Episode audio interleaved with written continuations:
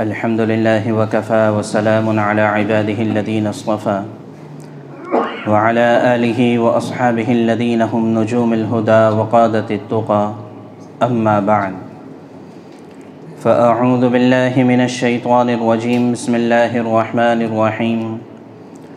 لقد جاءكم رسول من أنفسكم عزيز عليه ما عنتم، حريص عليكم بالمؤمنين رؤوف رحيم. صدق اللہ العظیم۔ میرے محترم بزرگ و دوستو، ہمارے یہاں پر تذکرہ چل رہا ہے جناب محمد الرسول اللہ صلی اللہ علیہ وسلم کی سیرت کا اور آپ کی زندگی کا۔ اس کے پیچھے مقصد یہ کہ ہمیں جب اپنے نبی اور اپنے رسول اور اپنے آقا اور اپنے حبیب پاک صلی اللہ علیہ وسلم کی سیرت پتہ چلے گی، زندگی پتہ چلے گی، تو پھر آپ کی تعلیمات کو حاصل کرنا آسان ہو جائے گا اور آپ کی تعلیمات ہی اصل دین ہے، آپ کی تعلیمات ہی اصل شریعت ہے۔ تو لہٰذا جب صاحب شریعت کو سمجھ جائیں گے، تو پھر شریعت کو عمل کرنا، شریعت پر عمل کرنا آسان ہو جائے گا۔ تو لہٰذا ہمارے یہاں پر سلسلہ چل رہا ہے۔ اللہ کے نبی صلی اللہ علیہ وسلم کی پوری سیرت کا کہ دس پوائنٹس میں ساری سیرت کو سمجھا جا سکتا ہے، یاد رکھا جا سکتا ہے اور تمام باتوں کو محفوظ رکھا جا سکتا ہے۔ جن میں سب سے پہلی چیز تھی اللہ کے نبی صلی اللہ علیہ وسلم کے دنیا میں آنے سے پہلے دنیا کے کیا حالات تھے، خاص طور سے عربوں کے کیا حالات تھے، اس کا تذکرہ آ چکا ہے۔ دوسرا پوائنٹ تھا ہمارے یہاں پر آپ صلی اللہ علیہ وسلم کی پیدائش اور پرورش۔ آپ کی ولادت کب ہوئی؟ کن حالات میں ہوئی؟ آپ کی پرورش کیسے ہوئی؟ اس کا تذکرہ آ چکا ہے۔ تیسرے نمبر پر تھا آپ صلی اللہ علیہ وسلم کا جوانی میں تجارت کرنا اور نکاح کرنا۔ تو تجارت کا بیان بھی ہمارے یہاں پر ہو چکا تو گویا کہ تیسرا نمبر چل رہا ہے کہ تجارت کے بعد آپ صلی اللہ علیہ وسلم کے نکاح کا تذکرہ کرنا باقی ہے۔ کہ اللہ کے نبی صلی اللہ علیہ وسلم کی ہر ادا میں ہمارے لیے رہبری ہے، ہمارے لیے نمونہ ہے۔ اس لیے کہ قرآن نے جن کے بارے میں کہا، لقد کان لکم فی رسول اللہ اسوۃ حسنہ بہترین رول ماڈل اگر کوئی ہے، بہترین نمونہ اگر کوئی ہے، تو وہ رسول اللہ صلی اللہ علیہ وسلم کی ذات ہے۔ تو لہٰذا آپ کی زندگی کا ہر پہلو اتنا روشن ہے، اتنا صاف ہے اور اتنی رہبری کرنے والا ہے کہ آدمی اپنی زندگی کے تمام پہلوؤں کو اس کی روشنی میں حل کر سکتا ہے، سر کر سکتا ہے۔ تو بہرحال اللہ کے نبی صلی اللہ علیہ وسلم جوانی میں آپ نے بکریاں بھی چرائی، آپ نے تجارت بھی کی، خاص طور سے ملک شام کا سفر کیا۔ اور حضرت خدیجہ رضی اللہ تعالی عنہ کے مال تجارت کو لے کر آپ نے سفر کیا۔ اور ایک بڑے نفع کے ساتھ آپ واپس لوٹے ہیں۔ اور آپ صرف نفع کے ساتھ نہیں لوٹے، بلکہ حضرت خدیجہ کے غلام میسرہ یہ ساتھ میں تھے۔ انہوں نے آپ کی کرامات کو بھی دیکھا اور آپ کے ساتھ اللہ کا جو عجیب معاملہ ہے، اس کو بھی دیکھا کہ سائے دار درخت اپنا سایہ آپ کی طرف کر دیتا تھا اور اسی طرح ابر یعنی بادل کا سایہ آپ پر مسلسل چلتا رہتا تھا۔ یہ زندگی میں ہمیشہ نہیں ہوتا تھا، لیکن بہرحال اس سفر میں بطور کرامت کے آپ کے ساتھ یہ تھا کہ ابر آپ کے اوپر اوپر آپ کے ساتھ ساتھ چلا کرتا تھا تاکہ براہ راست دھوپ آپ کے جسم مبارک پر نہ پڑ سکے۔ تو بہرحال یہ سارے حالات، واقعات، ایمانداری، سچائی، امانت اور صداقت، یہ تمام چیزیں وہ تھیں کہ جس کے احوال اور جس کی رپورٹیں حضرت خدیجہ رضی اللہ تعالیٰ عنہ تک پہنچی اب اس کے بعد حضرت خدیجہ رضی اللہ تعالیٰ عنہ کے دل میں یہ بات پیدا ہوئی۔ صحیح قول کے مطابق اس سے پہلے ان کے دو نکاح ہو چکے تھے اور جو ہے دونوں نکاح ختم ہو چکے تھے الگ الگ وجوہات کی وجہ سے۔ تو لہٰذا انہوں نے یہ چاہا کہ اللہ کے نبی صلی اللہ علیہ وسلم کو نکاح کا پیغام بھیجا جائے۔ چنانچہ نکاح کے پیغام بھیجنے میں کوئی رسم کی پابندی ضروری نہیں ہے۔ لڑکی والے بھی پیغام بھیج سکتے ہیں اور لڑکے والے بھی پیغام بھیج سکتے ہیں۔ مناسب جوڑ اور مناسب رشتے کا مل جانا یا معلوم ہو جانا یہ ضروری ہے۔ اور جب مناسب رشتہ مل جائے تو پھر جلدی سے نکاح کی تقریب پوری کر دینی چاہیے تاکہ حدیث پاک میں آتا ہے کہ اگر مناسب رشتہ مل جائے اور پھر بھی تاخیر کی جائے تو زمین میں بڑا فساد مچ جاتا ہے اور زمین میں بڑی بے حیائی اور بےحودگی عام ہوتی ہے۔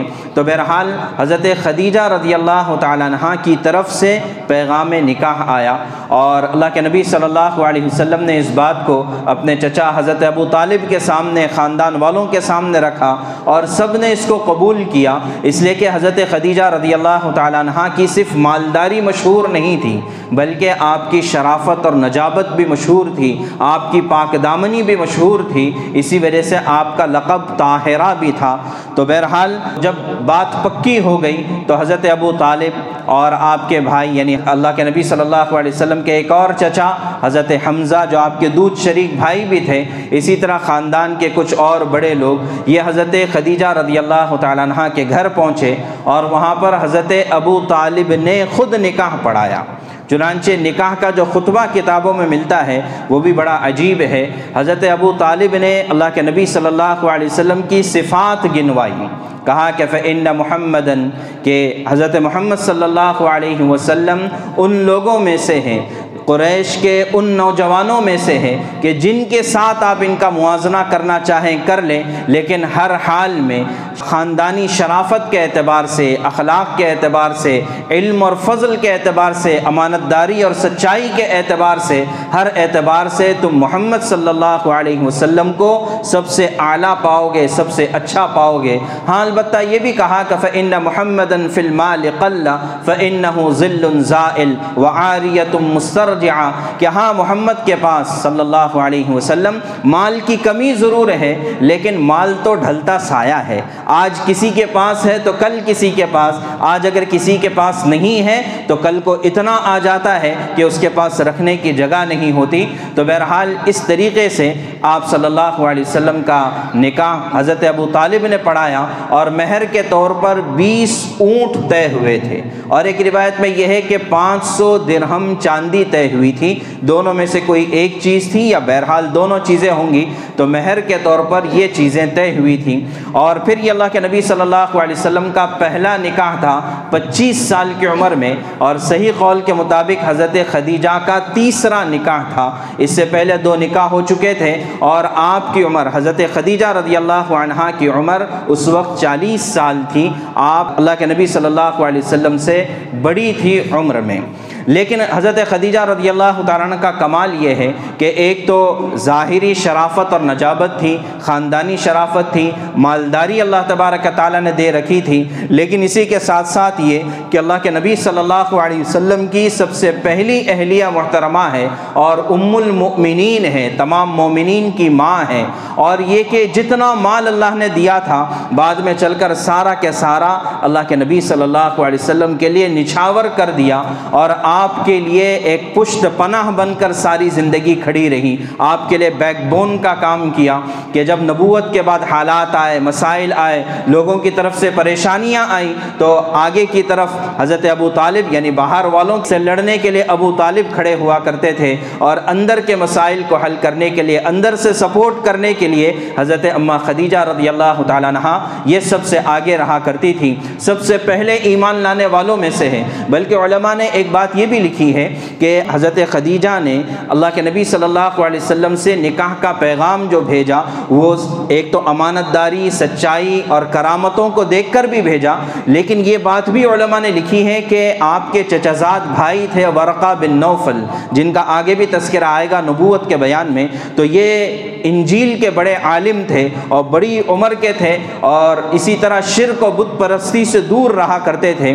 تو حضرت خدیجہ رضی اللہ عنہ نے ان کے پاس جا کر شام کے سفر کے جتنے حالات میسرہ نے بتائے تھے، یہ سب کے سب سامنے رکھ دیے کہ ایسے ایسے حالات اور قوائف میسرہ نے مجھے محمد صلی اللہ علیہ وسلم کے بارے میں بتائے ہیں۔ تو اس وقت ورقہ بن نوفل نے آپ کو مشورہ دیا کہ تم کو چاہیے کہ تم ان سے نکاح کر لو، اس لیے کہ مجھے امید ہے کہ یہی شخص آخری نبی بن کر آنے والے ہیں۔ اس لیے کہ کتابوں میں یہ بات تو لکھی ہوئی تھی کہ آخری رسول رسول آخری نبی آنے والے ہیں، کہاں آنے والے ہیں، کس مقام پر آنے والے ہیں، کہ ان کی کیا عادات اور صفات ہوں گی، یہ سب کے سب پچھلی کتابوں میں لکھا ہوا تھا۔ تو لہٰذا بعض علماء کی رائے یہ ہے کہ حضرت خدیجہ نے حضرت ورقہ بن نوفل کی رائے پر آپ سے نکاح کیا اور پیغام نکاح دیا۔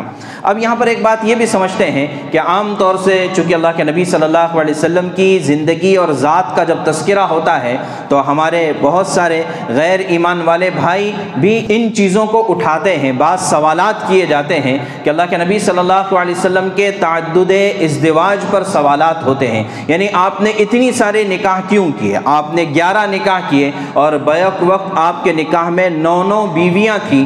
تو بظاہر اس پر جو ہے ایک بہت ہی گندے طریقے کا اعتراض، بہت ہی نیچ طریقے کا اعتراض کیا جاتا ہے کہ آپ نے اتنی سارے نکاح کیوں کیے اور اتنی ساری بیویاں آپ نے کیوں رکھی؟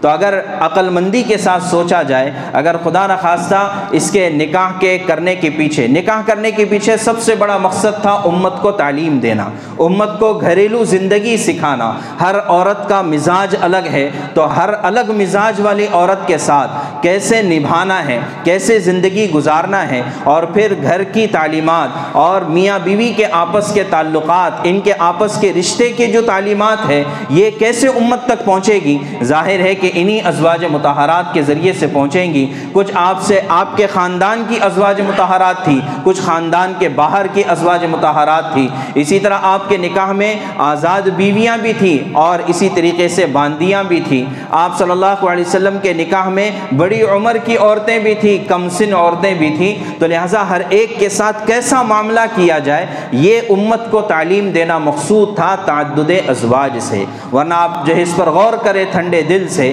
کہ اگر خدا نخواستہ اگر کوئی غلط منشا ہوتا تو پھر جو ہے ایک پچیس سال کا نوجوان اپنے سے پندرہ سال بڑی عمر کی عورت سے نکاح کیوں کرتا؟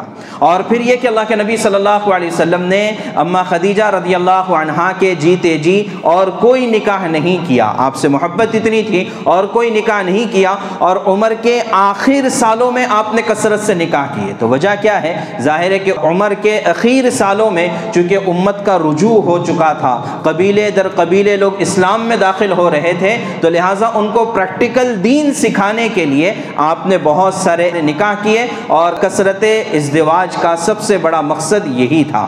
تو بہرحال تو یہ ایک اعتراض یعنی ایک واحیات قسم کا اعتراض اٹھایا جاتا ہے، جس کو کوئی مسلمان سن بھی نہیں سکتا ہے، لیکن بہرحال اس کا مقصد ہمارے دل میں ہونا چاہیے، ورنہ شیطان دل میں شک پیدا کر دیتا ہے اور الگ الگ قسم کی باتیں دل میں آنے لگتی ہیں۔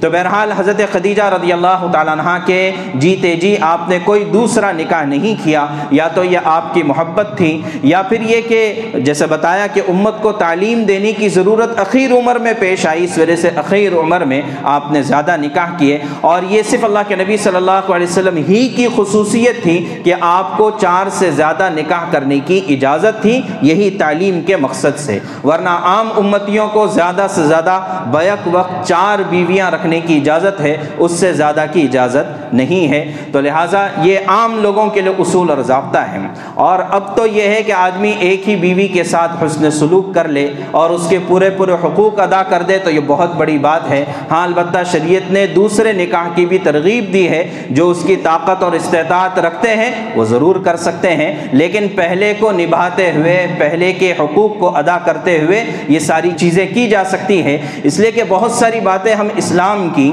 اسلام کی اپنے مطلب کی جو ہوتی ہے، اس کو تو اٹھا لیتے ہیں۔ اور اس کے پیچھے جو مقصد ہوتا ہے، اس کے پیچھے جو پابندیاں ہوتی ہے، اس کو بھول جاتے ہیں۔ اور عام طور سے یہ کہا جاتا ہے کہ بھائی، اسلام میں چار شادیوں کی اجازت اجازت ہے۔ اجازت ہے لیکن شرائط کے ساتھ، اجازت ہے لیکن حقوق کے ساتھ، پاسداری کے ساتھ، برابری کے ساتھ اس کی اجازت ہے۔ تو بہرحال یہ ایک الگ موضوع ہے، لیکن اللہ کے نبی صلی اللہ علیہ وسلم کے کثرت سے نکاح کرنے کا مقصد تھا امت کو تعلیم دینا۔ پھر حضرت خدیجہ رضی اللہ تعالیٰ عنہ سے اللہ کے نبی صلی اللہ علیہ وسلم کی چھ اولادیں ہیں۔ سب سے پہلے حضرت قاسم، اسی وجہ سے اللہ کے نبی صلی اللہ علیہ وسلم کا لقب ہے ابو القاسم ابو القاسم آپ صلی اللہ علیہ وسلم کا لقب ہے۔ تو پہلے بیٹے ہیں قاسم، دوسرے نمبر پر بیٹی ہے حضرت زینب، تیسرے نمبر پر بیٹے ہیں عبداللہ۔ انہی کا نام طیب بھی تھا اور طاہر بھی تھا۔ لقب تھا طیب اور طاہر، لیکن اصل نام عبداللہ تھا۔ لیکن کم سنی میں ان کی بھی وفات ہو گئی تھی۔ جیسے قاسم کی بھی کم سنی میں وفات ہو گئی اور اور اسی طرح تیسرے بیٹے ہوئے تھے حضرت ماریہ قبطیہ سے ایک باندی تھی، ان سے بیٹے ہوئے تھے حضرت ابراہیم، ان کا بھی بچپن میں انتقال ہو گیا اور اللہ تبارک تعالیٰ نے صاف اعلان کر دیا، ما کان محمد ابا احد من رجالکم ولکن رسول اللہ و خاتم النبیین کہ مردوں میں سے محمد صلی اللہ علیہ وسلم کسی کے باپ نہیں ہے یعنی بیٹیاں تو ہے لیکن کوئی بیٹا زندہ باقی نہیں رہا باحیات نہیں رہا، سب کا انتقال ہو گیا اس کے پیچھے بھی حکمت یہ تھی کہ اللہ تبارک تعالیٰ کی سنت مبارکہ یہ تھی کہ جب بھی کوئی نبی ہوتا اور نبی کے بیٹے ہوتے اور وہ بھی ایمان والے ہوتے تو عام طور سے ان کو بھی نبی بنایا جاتا۔ جیسے داؤد علیہ السلام کے بیٹے، سلیمان علیہ السلام زکریہ علیہ السلام کے بیٹے، یحییٰ علیہ السلام۔ اور اسی طریقے سے دیگر بہت سارے آپ کو نام ملیں گے کہ باپ بیٹے دونوں نبی، یعقوب علیہ السلام، بیٹے یوسف علیہ السلام۔ تو اس طریقے کے چونکہ آپ پر نبوت کے سلسلے کو ختم کرنا تھا، تو اس لیے کوئی نبی ہونے کا امکان بھی باقی نہیں رکھا۔ ورنہ یہ کہ لوگوں کے ذہن میں بات آتی ہے نبی کے بیٹے ہیں، تو ہو سکتا ہے نبوت کا کچھ حصہ ان کو مل گیا ہو۔ تو اس لیے اللہ نے وہ شبہ ہی باقی نہیں رکھا اور کہا کہ نہیں، ان کے کوئی بیٹے ہاں البتہ جو اللہ کی حکمت یہ کہ بیٹے پیدا ہوئے، ورنہ تو عربوں میں بیٹی کا پیدا ہو جانا، یہ خود شرم کی چیز سمجھی جاتی تھی۔ تو بیٹے پیدا تو ہوئے، لیکن باحیات نہیں رہ سکے۔ یہ اللہ کی مشیت ہے اور اللہ کی حکمت ہے۔ تو بہرحال، اس کے بعد تیسرے نمبر پر حضرت عبداللہ ہے، چوتھے نمبر پر حضرت رقیہ ہے، پانچویں نمبر پر حضرت کلثوم ہے اور چھٹے نمبر پر حضرت فاطمۃ الزہرا رضی اللہ تعالی عنہم اجمعین۔ یہ آپ کی چھ اولادیں ہیں، سب کے سب حضرت خدیجہ سے۔ ایک صرف حضرت ابراہیم، حضرت ماریہ سے ہے، جو بعد میں چل کر مدینہ منورہ میں پیدا ہوئے تھے۔ تو بہرحال، حضرت خدیجہ کے ساتھ آپ کی زندگی ایسی گزری کہ آپ کی وفات کے بعد بھی، جب آپ کی وفات ہوئی بوت کے دس دسویں سال، تو اس وقت میں آپ نے اس سال کو عام الحزن قرار دیا کہ یہ غم کا سال ہے۔ اسی سال دونوں بڑے سپورٹرز جو تھے، اللہ کے نبی صلی اللہ علیہ وسلم کے، وہ دنیا سے وفات پا گئے۔ ایک چچا ابو طالب اور ایک جو ہے شریک حیات حضرت خدیجہ رضی اللہ عنہ تو بہرحال، لیکن اس کے بعد بھی جب بھی آپ کے گھر میں کوئی دعوت ہوتی یا کوئی جانور ذبح ہوتا، آپ اس میں سے کچھ حصہ حضرت خدیجہ کی جو سہیلیاں تھیں، ان تک جو ہے اس حصے کو پہنچاتے تھے، یہ تھی بیوی کی محبت اور اس کے انتقال کے بعد بھی اس کی سہیلیوں کے ساتھ حسن سلوک۔ اما عائشہ رضی اللہ عنہ یہ بعد میں ظاہر ہے کہ اللہ کے نبی صلی اللہ علیہ وسلم کی سب سے محبوب ترین ازواج میں سے تھی۔ یہ فرماتی ہے کہ مجھے کسی پر رشک نہیں آتا جتنا کہ اما خدیجہ پر رشک آتا ہے کہ انتقال کے اتنے سال ہونے کے باوجود بھی اللہ کے نبی صلی اللہ علیہ وسلم ان کو یاد فرمایا کرتے تھے۔ تو بہرحال یہ آپ کا نکاح کا تذکرہ تھا۔ اب اس کے بعد چالیس سال کی عمر میں آپ کو نبوت ملتی ہے۔ البتہ نبوت سے پانچ سال پہلے ایک واقعہ پیش آتا ہے۔ واقعہ یہ پیش آتا کہ قریش نے اس بات کا فیصلہ کر دیا کہ ہمیں بیت اللہ کی تعمیر کرنا ہے۔ اس لیے کہ بیت اللہ کی تعمیر ویسے آج تک صرف پانچ مرتبہ ہوئی ہے۔ پہلی تعمیر حضرت آدم علیہ السلاۃ والسلام کے ذریعے سے ہوئی اور بعض روایتوں میں یہ ہے کہ فرشتوں نے بھی تعمیر کی تھی، لیکن انسانوں میں سب سے پہلے آدم علیہ السلاۃ والسلام نے بیت اللہ کی تعمیر کی۔ اس لیے کہ قرآن کہتا ہے، ان اول بیت وضع للناس للذی ببکت مبارکم وہد للعالمین۔ فیہ آیات بینات و مقام ابراہیم کہ اللہ تبارک تعالیٰ نے سب سے پہلا گھر جو بنایا وہ بیت اللہ کو بنایا اور اس میں ہدایت کو رکھا، اس میں رحمت کو رکھا، اس میں مقام ابراہیم کو رکھا اور یہاں سے تمام عالم کے لیے اللہ نے ہدایت کو پھیلایا ہے۔ تو سب سے پہلی بنیادیں فرشتوں کے بتانے پر حضرت آدم علیہ السلاۃ والسلام نے رکھی اور وہ بھی بیت المعمور کے بالکل نیچے۔ آسمانوں پر ایک اللہ کا گھر ہے جہاں کے فرشتے وہاں کا طواف کرتے ہیں اور ایک مرتبہ کسی فرشتے نے طواف کر دیا، ساری زندگی اس کا کبھی موقع نہیں آتا ہے۔ اتنے سارے فرشتے اللہ کے ہیں۔ تو بہرحال بیت المعمور کے سیدھا نیچے بیت اللہ کی بنیاد رکھی گئی آدم علیہ السلاۃ والسلام کے ذریعے۔ پھر اس کے بعد نوح علیہ السلام کے زمانے میں جب طوفان نوح آیا تو بیت اللہ کو اٹھا دیا گیا تھا اور بیت اللہ کی بنیادیں بھی مٹ گئی سارے کے ساری مرور زمانہ کی وجہ سے۔ پھر حضرت ابراہیم خلیل اللہ کا دور آتا ہے تو اس میں اللہ تبارک تعالیٰ کے حکم سے وہ ادیرفع ابراہیم القواعدہ کہ ابراہیم علیہ السلاۃ والسلام نے اللہ تعالیٰ کے حکم سے بیت اللہ کی بنیادوں کو دوبارہ اٹھایا۔ حضرت اسماعیل علیہ السلاۃ والسلام نے ساتھ دیا تو یہ بیت اللہ کی دوسری تعمیر تھی۔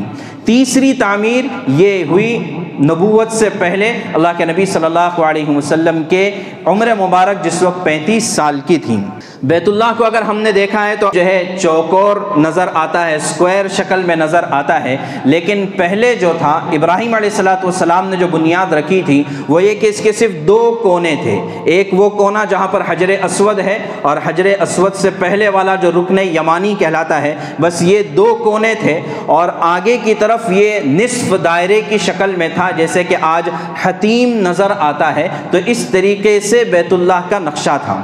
تو اب قریش نے اعلان کیا کہ ہمیں بیت اللہ کی تعمیر کرنا ہے۔ اس کی وجہ یہ کہ اس زمانے میں بیت اللہ کی چھت نہیں تھی۔ اور یہ کہ جب بارش ہوتی تھی، پانی بہہ کر آتا، تو چونکہ بیت اللہ نیچے کی طرف تھا، تو اس وجہ سے سارا پانی بیت اللہ میں آ کر جمع ہو جاتا تھا۔ تو اس کی وجہ سے دیواریں بھی بوسیدہ ہو گئی تھی تو قریش نے کہا کہ ہم اس کی تعمیر کریں گے۔ چنانچہ قریش میں سے ایک سردار تھے، ابو وحب بن عمر مخزومی۔ انہوں نے کھڑے ہو کر کہا، قریش، اگر تم بیت اللہ کی تعمیر کرنا چاہتے ہو، اللہ کے گھر کی تعمیر کرنا چاہتے ہو، تو اس میں صرف حلال پیسہ لگانا ہوگا۔ اس میں چوری کا، ڈکیتی کا، سود کا یا کسی بھی طریقے سے، غلط طریقے سے کمایا ہوا پیسہ اس میں نہیں لگے گا۔ سب نے عہد کیا، ٹھیک ہے، ہم وہی پیسہ لگائیں گے۔ چنانچہ اب حصے تقسیم ہوئے کہ بیت اللہ کے جو دروازے والا حصہ ہے، وہ بنی عبد مناف کے حصے میں آیا۔ دوسری طرف والا حصہ دوسرے قبائل نے لے لیا۔ تو الگ الگ حصے طے ہوئے اور بیت اللہ کے تعمیر کے لیے جو پتھر لایا گیا۔ وہ قریب کے پہاڑی سے، اس وقت بھی وہ پہاڑی موجود ہے، جس کو جبل کعبہ ہی کہا جاتا ہے، وہاں سے پتھر توڑ کر لائے جاتے تھے اور یہاں پر بیت اللہ کی تعمیر کی جانے لگی۔ اسی موقع پر ولید بن مغیرہ کو پتہ چلا کہ جدہ میں پانی کا ایک جہاز آیا اور آ کر ٹکرا کر ٹوٹ گیا ہے۔ تو لہٰذا وہ فوراً جدہ پہنچے اور وہاں سے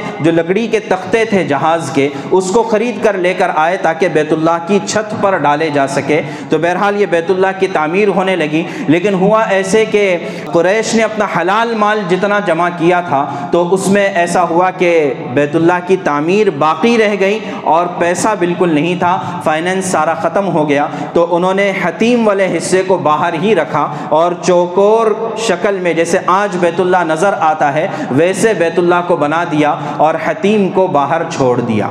تو یہ بہرحال یہ تیسری تعمیر تھی۔ تو اس موقع پر یہ ایک واقعہ پیش آیا کہ اللہ کے نبی صلی اللہ علیہ وسلم کے ذریعے سے اللہ نے اس کو حل کر دیا، وہ یہ کہ جب بیت اللہ چوکور بن گیا، اب یہ طے ہوا کہ ہمارے پاس پیسہ نہیں ہے، تو ٹھیک ہے، چوکور ہی بنا دیتے ہیں اور حتیم کے علاقے میں ایک نشانی کر دی کہ بھائی یہ بھی بیت اللہ کا حصہ ہے۔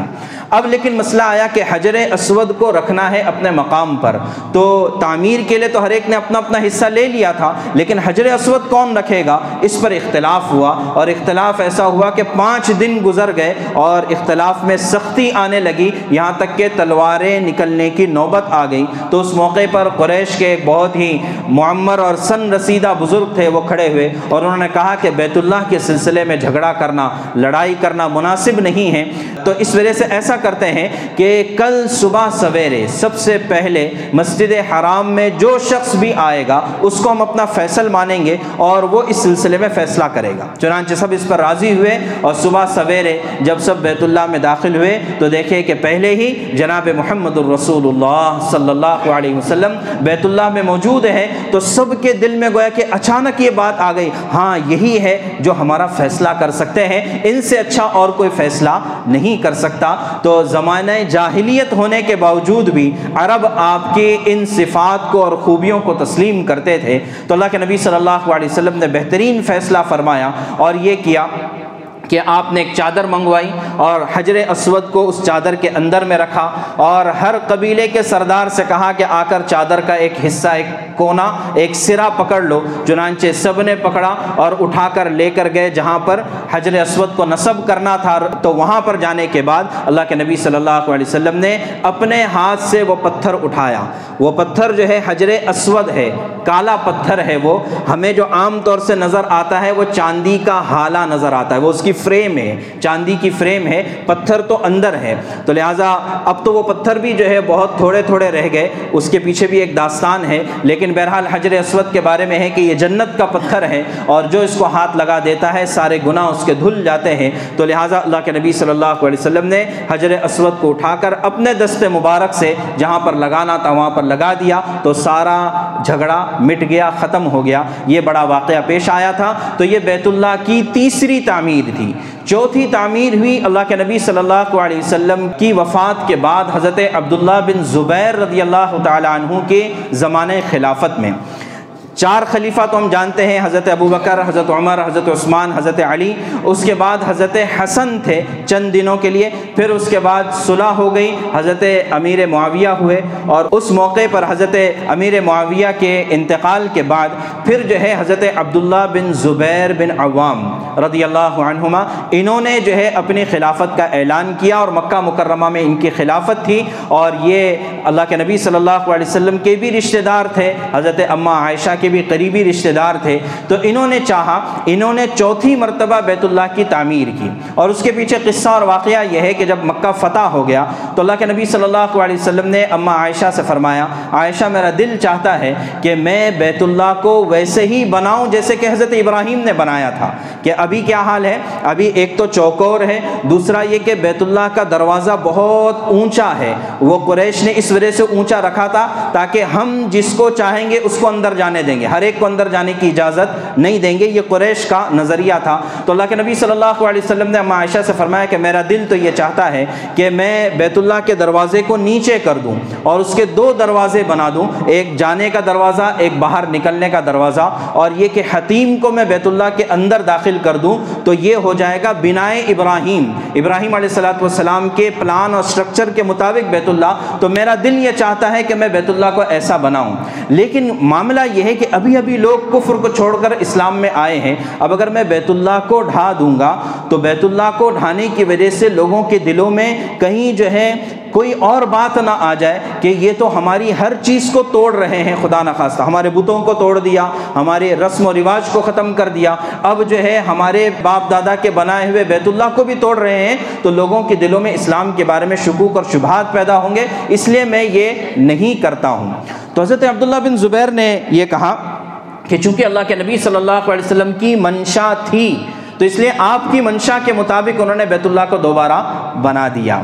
لیکن ہوا یہ کہ اس وقت حجاج بن یوسف کا زمانہ آیا اور اس نے حضرت عبداللہ بن زبیر رضی اللہ عنہما کو شہید کر دیا، ان کی خلافت ختم کر دی اور بیت اللہ کو بھی بہت نقصان پہنچا تھا، اس لیے کہ پتھر برسائے گئے تھے وغیرہ وغیرہ۔ تو پھر اس کے بعد چونکہ بیت اللہ کی ساری عمارتیں، دیواریں ٹوٹ گئی تھیں، تو اس لیے پھر پانچویں مرتبہ حجاج بن یوسف جو اس امت کا سب سے بڑا ظالم تھا، اس نے بیت اللہ کو دوبارہ بنایا۔ لیکن عجیب بات یہ ہے کہ اس نے دوبارہ قریش کی بنا کے مطابق بنایا جو آج ہمیں نظر آ رہا ہے۔ چنانچہ بعد میں چل کر بعض خلفاء نے، ہارون رشید نے اور ہارون رشید نے ارادہ کیا کہ میں دوبارہ اللہ کے نبی صلی اللہ علیہ وسلم کی چاہت اور منشے کے مطابق بیت اللہ کو بنا دوں۔ لیکن امام مالک رحمۃ اللہ علیہ نے روکا کہ اگر تم اب بنانے لگو گے تو ہر بادشاہ آ کر اس کے اندر کچھ نہ کچھ تبدیلیاں کرے گا۔ اس لیے بیت اللہ کو ہاتھ نہ لگایا جائے۔ تو لہٰذا کچھ چیزیں ایسی ہوتی ہے کہ لوگوں کے دل میں اس کی عظمتیں اتنی ہوتی ہیں کہ چاہے وہ غلط بھی ہو، تب بھی اس کو باقی رکھا جاتا ہے۔ تو جیسے بیت اللہ کا یہ قصہ سنایا، ایسے ہی قصہ گنبد خزرہ کا بھی ہے۔